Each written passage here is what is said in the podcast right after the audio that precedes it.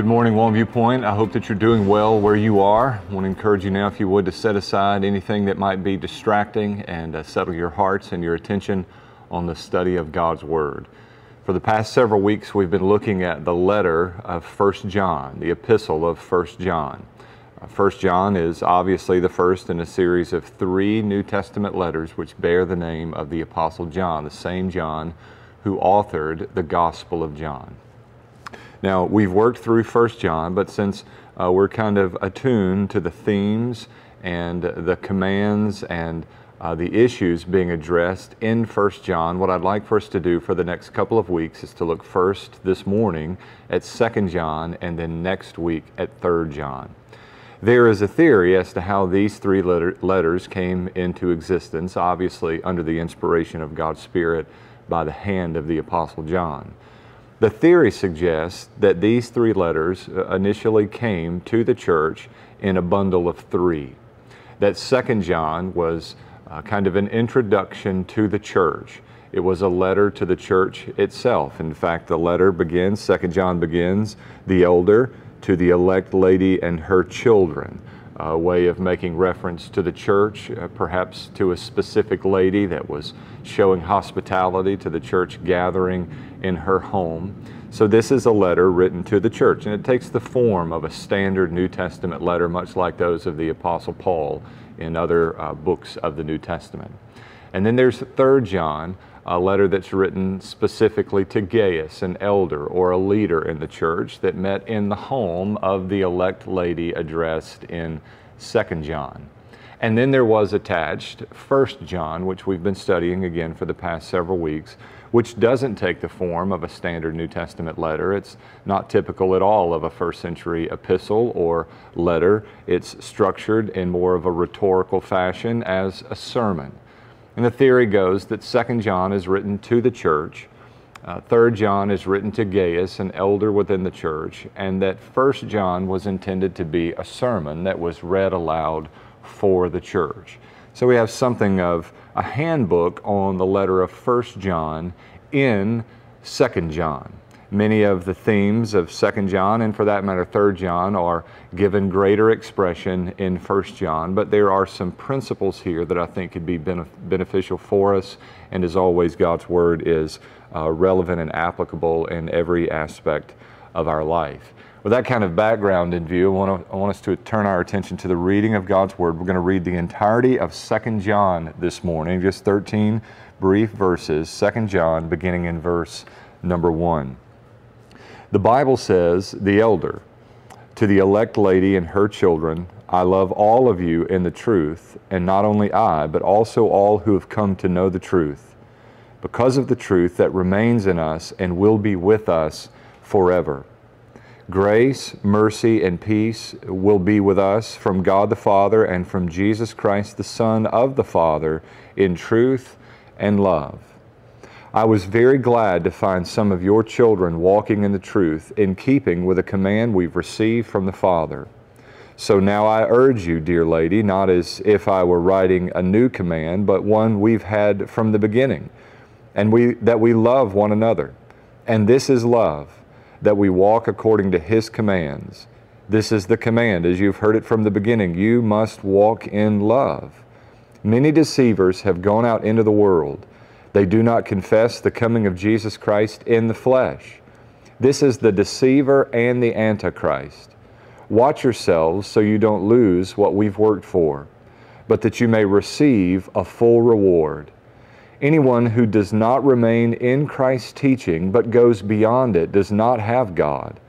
The one who remains in that teaching, this one has both the Father and the Son. If anyone comes to you and doesn't bring this teaching, do not receive him into your home, and don't say welcome to him, for the one who says welcome to him shares in his evil works. Though I have many things to write to you, I don't want to do so with paper and ink. Instead, I hope to be with you and talk face to face, so that our joy may be complete. The children of your elect sister send you greetings. May the Lord bless the reading and the teaching of His Word. Unlike modern day letters, which begin with the name of the person addressed and end with the name of the author, here 2 John begins with the name of the author, which is really a more sensible approach to writing a letter if you think about it than uh, putting the name of the writer at the bottom of the page. We have to look naturally to the bottom of the page or the end of the letter to discover who it is that's that's writing. We know naturally as we take the letter itself up that it's been written to us, it's been directed toward us. Here, the author is mentioned first, and then the addressee is mentioned in verse 1. The elder to the elect lady and her children. This may be a specific lady again who's showing hospitality to the church that meets in her, her, home. That would be consistent with other New Testament witnesses of the experience of the early church meeting house to house, benefiting from the favor shown them, the hospitality of a hostess in that particular house. But it might also be a more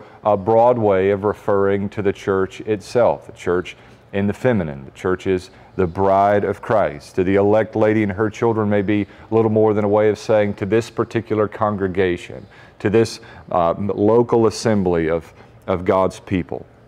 John says, I love all of you in the truth.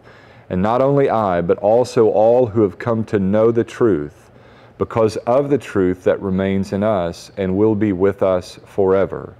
Grace, mercy, and peace will be with us from God the Father and from Jesus Christ, the Son of the Father, in truth and in love.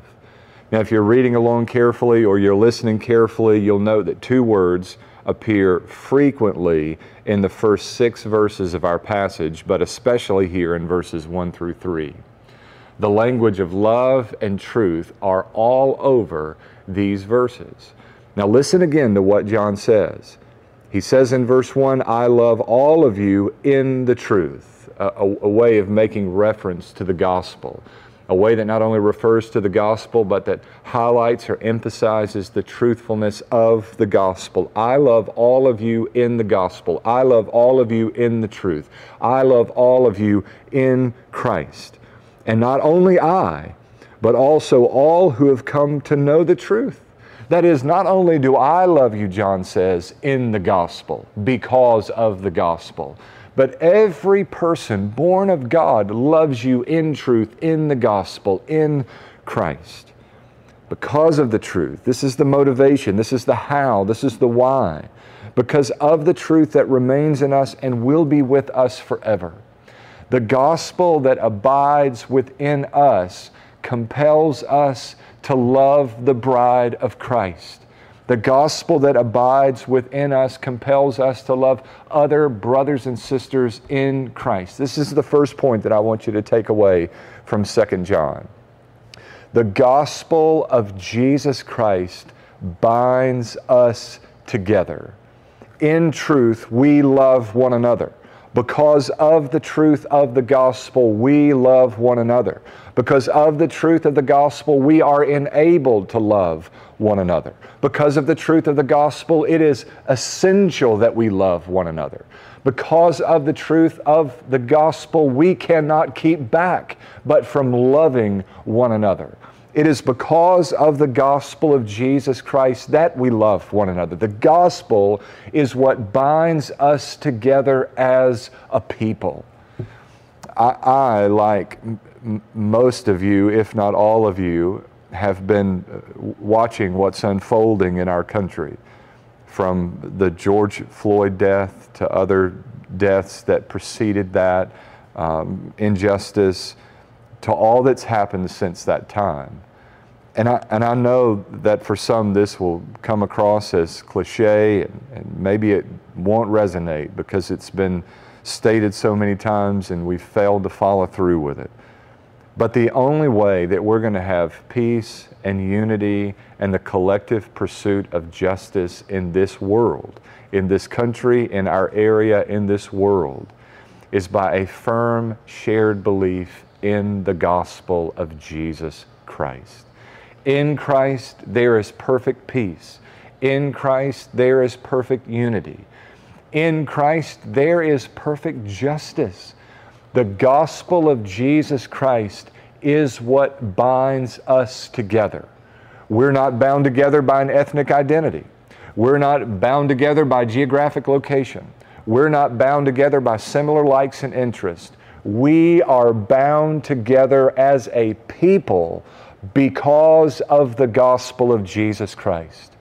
Because God has looked upon us with favor, has loved us so that He sent His only Son.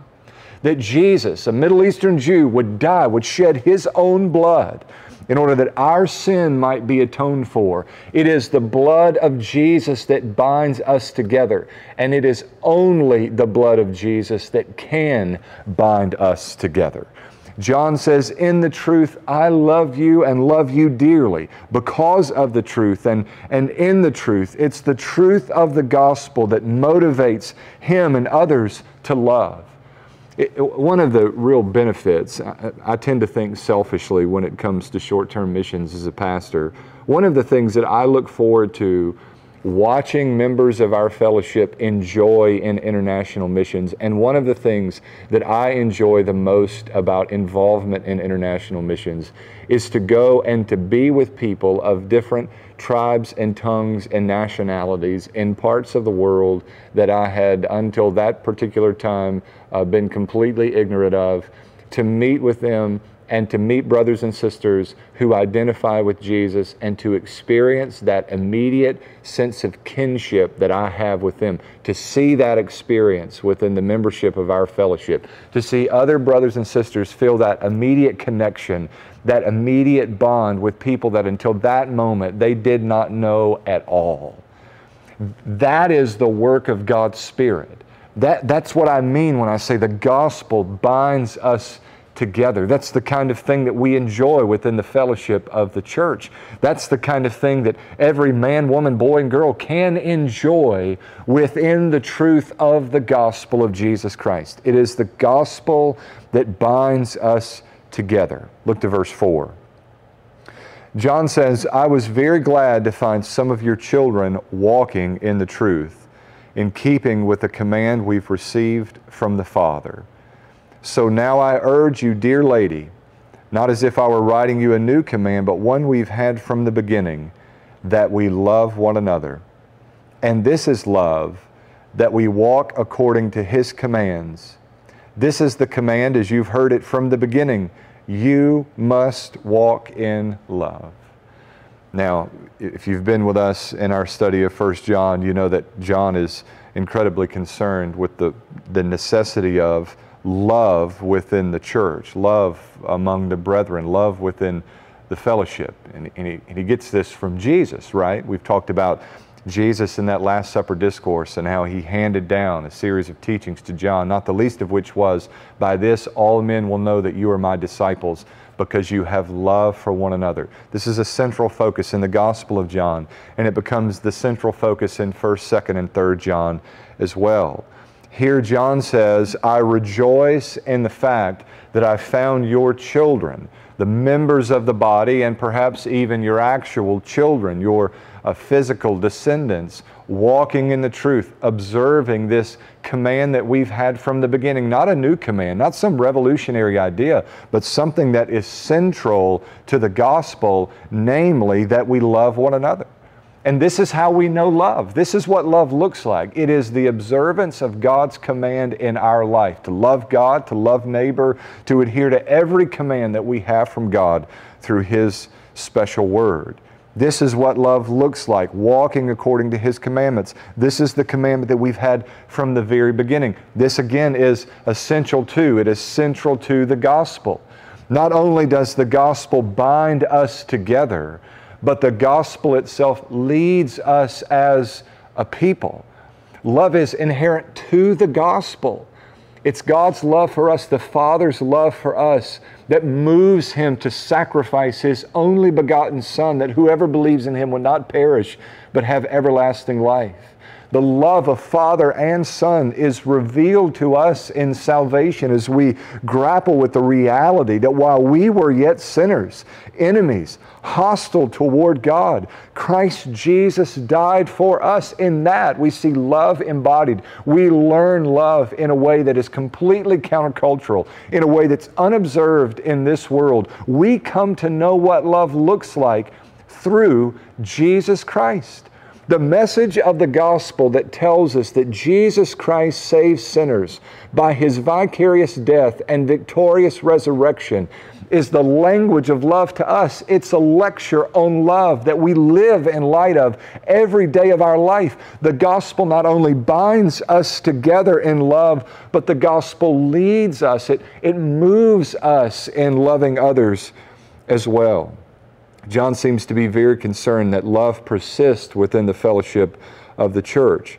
And the church in the 21st century ought to be very concerned that love persists within the membership of the church in our day and age as well. This is not a new command, brothers and sisters. This is a part of the DNA of the believer that we love one another, that we forego rights and privileges, that we're, that we're quick to listen and we're slow to speak this means we bend over backwards for the well being of those around us, esteeming others more highly than ourselves. This is not what we do on our best day when we're in the mood or our attitude is what it ought to be. This is who we are, led by the gospel of Jesus Christ to love, to love, to love, really without exception. The gospel binds us together. And the gospel leads us. And I want you to see in verses 7 and 8 that it's the gospel of Jesus Christ that keeps us. John says what he says concerning love, and I, have become convinced that John encourages them to love as he does, not so much because he sees an absence of love, but to encourage them to persist in this kind of love. Because it seems they've happened upon a scenario where their hospitality, where their love has been to some extent being uh, taken advantage of. Look at verse 7. Many deceivers have gone out into the world. They do not confess the coming of Jesus Christ in the flesh. This is the deceiver and the antichrist. Watch yourselves so you don't lose what we've worked for, but that you may receive a full reward. In the next section, John describes a scenario in which they are not to welcome those who don't bring the teaching of Christ. There's a strong emphasis in the New Testament period on welcoming uh, showing hospitality to, and aiding uh, men and women who are traveling abroad for gospel purposes. So we didn't have the International Mission Board in the New Testament period, so brothers just set out and they went and they shared the good news of the gospel.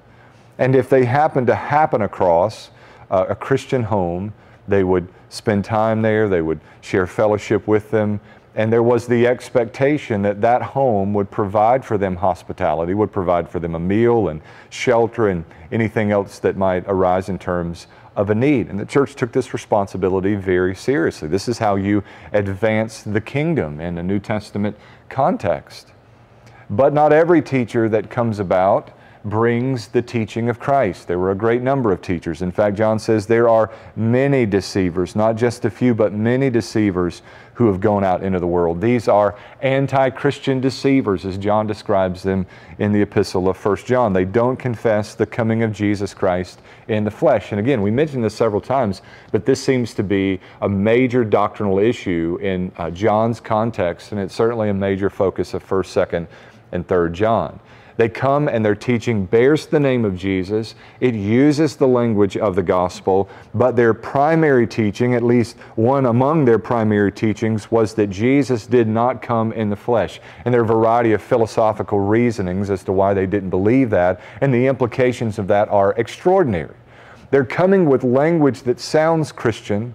They're, coming with a message that is allegedly about Jesus, but at the heart of their ministry is a deception that's intended to beset the faith of the believer and undermine any effort at faith and kingdom advancement among unbelievers. They come teaching a doctrine of Jesus that is untrue.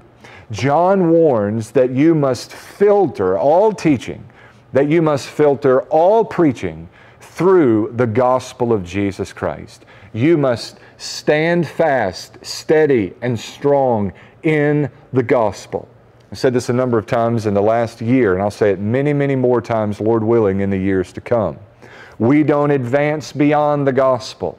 The gospel of Jesus Christ is central to who we are. You should spend the rest of your earthly life and who knows how many thousands of years in eternity wrestling with the fullness of the gospel its magnitude, and the implications of the gospel on our life. The gospel of Jesus Christ has saved us, and the gospel of Jesus Christ will keep us. A firm, steady, thorough biblical understanding of the gospel will guard you and keep you from false doctrine. It will guard you and keep you from the loss of your joy. It will guard you and it will keep you from the presence of sin in your life. It will guard you and it will keep you from the loss of security in your salvation. The gospel of Jesus Christ is what holds us, is what keeps us. John says in verse 8, Watch yourselves so you don't lose what we've worked for, but that you may receive a full reward. Don't let your walk with Jesus be compromised by a faulty understanding of the gospel of Jesus Christ.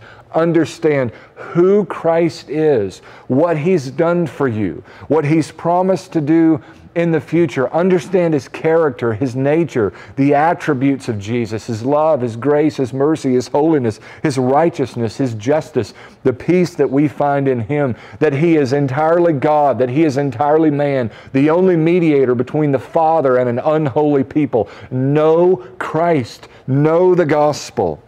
And the gospel of Jesus Christ will hold you. The gospel will keep you. I've stated this a little differently in verses 9 and 10. Here, I want you to note that the gospel guards us, the gospel protects us. Not only are we kept from deception, as John describes in verses 7 and 8, but we are protected in a variety of ways in verses 9 and 10. Anyone who doesn't remain in Christ's teaching but goes beyond it does not have God. So, to come short of or to go beyond the gospel of Jesus Christ. Now, hear me carefully here, because we're pretty quick to slap the label of heresy or false teacher on some secondary or third tier issue that we don't agree with or we don't like. That's not the kind of thing that I'm calling for here.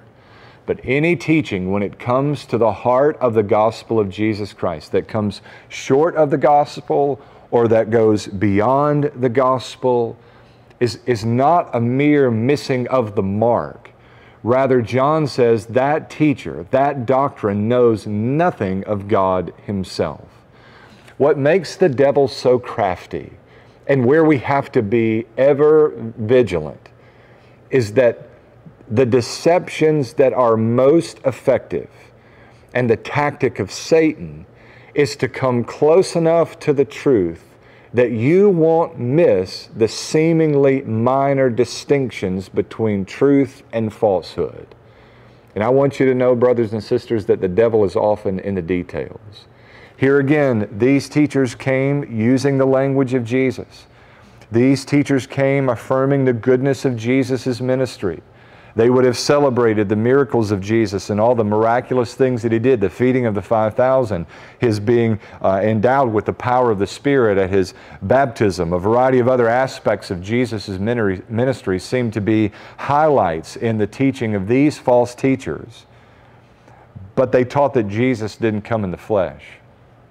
And without the coming of Jesus in the flesh, the righteous requirement of the law could not be filled except that he be likened to us. He could not be our substitute.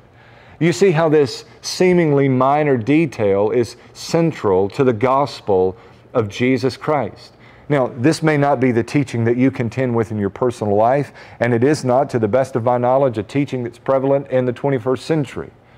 But there are a variety of other teachings that meddle with the foundations of the gospel of Jesus Christ that parade about as though they are Christian in nature when they undermine the true teaching of the gospel, when they, compl- when they are completely out of step with the teaching of, of the New Testament. John says, Anyone who does not remain in Christ's teaching but goes beyond it does not have God. The one who remains in that teaching, this one has both the Father and the Son. The key to knowing the Father and the Son is the Son, the teaching of Christ, the gospel of Jesus. You cannot know God apart from the Son. Jesus pled with his disciples, You've believed in God, believe also in me.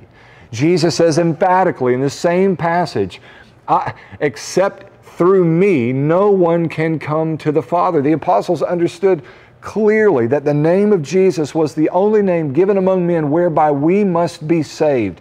Jesus is the only way of salvation, and there is no other knowledge of God apart from a knowledge of Jesus Christ. In verse 10, John says, If anyone comes to you and doesn't bring this teaching, do not receive him into your home and don't say welcome to him. We're, we're back to this cultural thing of bringing someone into your home and providing for all their needs. There are a number of parables and examples in the gospel gospels that help us to understand something of, of this cultural phenomenon where if you come to someone's house there's, there's a real heightened expectation that the host or the hostess provide for their needs. Remember the prayer that Jesus offered, or the parable that Jesus offered concerning prayer, where he says, You go to your neighbor's house and, and you knock many times and you say, Someone's coming to my home, I don't have bread enough to feed them, and they don't want to get themselves up because the children are in bed. But if you persist in knocking, they'll eventually come to the door, if for no other reason than to get you away from the door at such a late hour. There is an incredible expectation that the keeper of the house provide for the needs of any guest of the house this, this shouldn't be taken in an overly literal manner where we're unwilling to invite people uh, who may share different views or may completely misunderstand the gospel altogether in, into our home. I think there's a real opportunity for those who are settled and stable in their faith to welcome into their home the Mormon missionaries who may pass by or the Jehovah's Witnesses who may pass by and share with them the true gospel of Jesus Christ. Now, the reality is that uh, there shouldn't be great expectations that you're going to get a fair hearing. In most instances, they have been somewhat pre programmed with certain things that they are to say, and then their time is up, and they'll move to the next house or on to the next ministry target. But there's real opportunity for us to show hospitality to unbelievers, regardless of what unbelieving state they come to us in, and to share with them the good news of the gospel. This is not what John is describing here. John is describing a scenario in which they bring them in and help them provide for needs that they have in order that their mission or their ministry might be advanced. If we're bringing this into a 21st century context, we might offer this explanation of John's uh, command here. Do not provide aid to or support to ministries that, that are not attuned to the gospel of Jesus Christ. Do not provide aid to or support to ministries that undermine the teaching of the gospel. You don't want to go out and make contributions to in any way, shape, form, or fashion. You don't want to do anything that's going to advance the ministry of a mission or a ministry that's in opposition to the gospel. John speaks pretty severely here. He says, Don't welcome him or say welcome to him, for the one who says welcome to him shares in his evil works. Now, again, the idea here is, and the literal translation is, don't greet him, so to speak. Again, the idea of bringing them in and providing aid or support to them. Be careful, again, that you don't do anything that would help them to advance their mission or their ministry. The gospel binds us together. The gospel leads us in love. The gospel keeps us against deception, and the gospel guards us from involving ourselves in ministries that are opposed to the true gospel of Jesus Christ. Now, I found verses 12 and 13 this week to be very encouraging and quite precious in a way that perhaps uh, before I had not considered. Look at verse 12. John says, Though I have many things to write to you, I don't want to do so with paper and ink. Instead, I hope to be with you and talk face to face, so that our joy may be complete. The children of your elect sisters send you greetings. John says, There's a lot that I, I really want to say to you, a lot that needs to be said, but there are some things that are just better said face to face. There's a lot that I've wanted to say to you over the last several weeks, but there's some things that are just better said face to face. A couple of observations from this passage and perhaps from the New Testament in general. Significant portions of the New Testament and this letter were written under circumstances that did not allow for John to be in the physical presence of his church family. And yet, that did not limit his continued efforts at gospel advancement.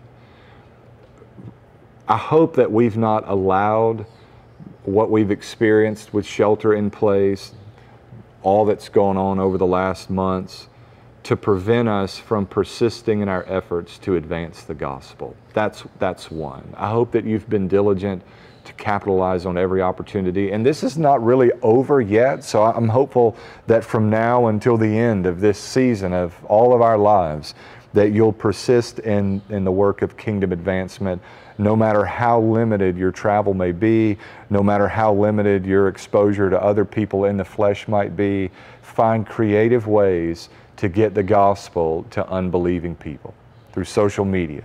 God in heaven knows that social media needs a dose of the gospel of Jesus Christ. So work, work there.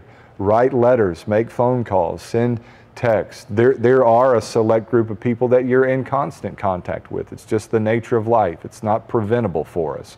Be certain that you're capitalizing on opportunities of real human to human interaction and talking about the gospel and, and the beauty of the gospel.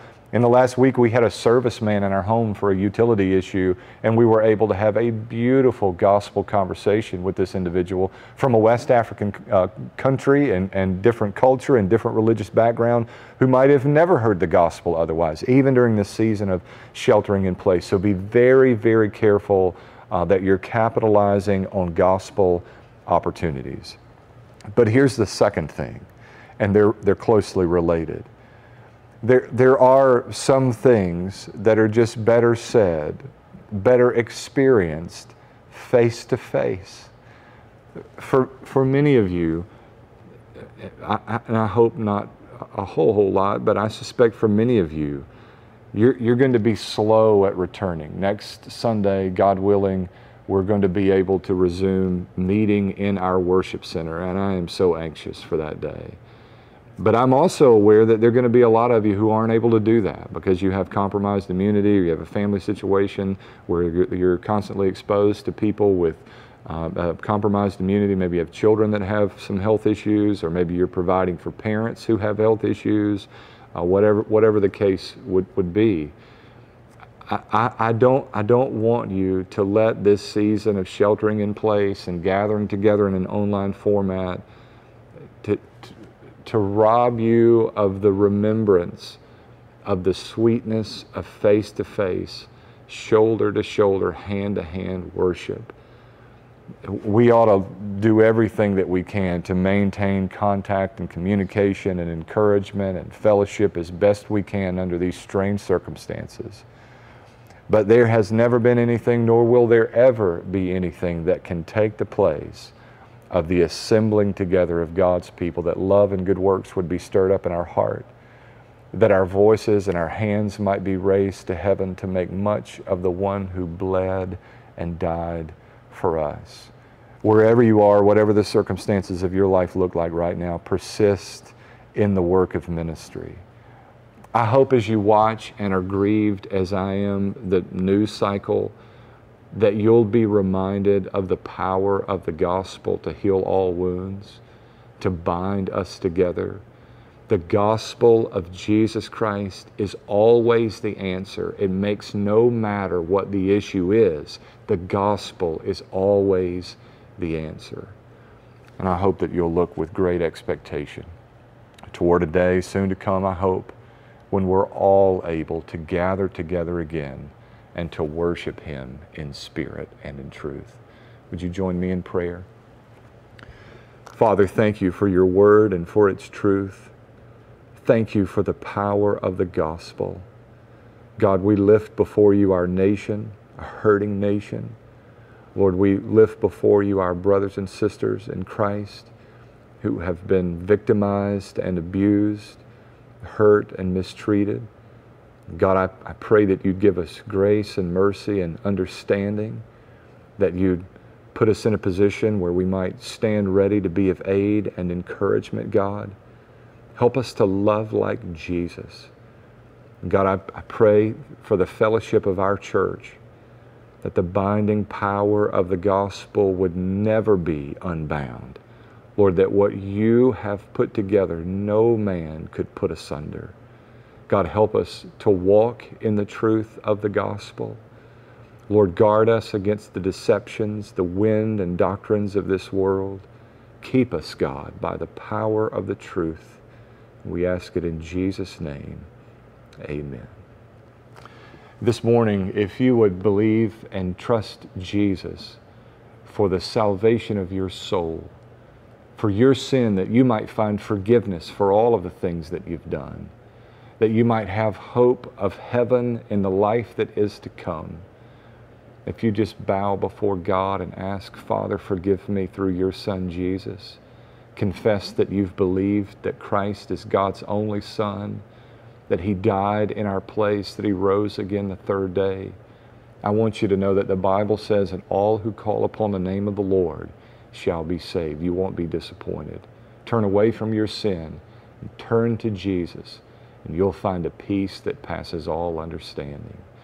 Maybe this morning you've made that confession, but you've never been faithful in believer's baptism. Or maybe you're listening this morning as a follower of Jesus and you feel as though God is calling you into the fellowship of this Longview Point faith family. We'd love to have you as a part of what God is doing here. Reach out to us through one of the numbers on the screen. Those are the numbers of our pastors. We would absolutely love to hear from you and how God is at work in your life, some ways that we could counsel with or be of encouragement to you. We'd love the chance to show you from God's Word what the next steps in your journey with Jesus should look like. I so anticipate an opportunity to be back together again, and I, I hope that you do as well. Uh, I'm excited about the opportunity to worship under one roof, to hear your voices join with mine in making much of Jesus. In the meantime, if there's a way that we could pray for you or be of help in any way, you can find us at prayer at longviewpoint.org. That's the email address that many of you have been using to communicate prayer requests or prayer needs, even ministry needs to us. Call us in the office during regular hours or on any of those numbers that you saw a moment ago. Again, we'd love to hear about what the Lord is doing in your life. Persist in kingdom work, no matter what the circumstances look like. Follow faithfully after Jesus, and we'll see you soon. Have a great day, Longview Point.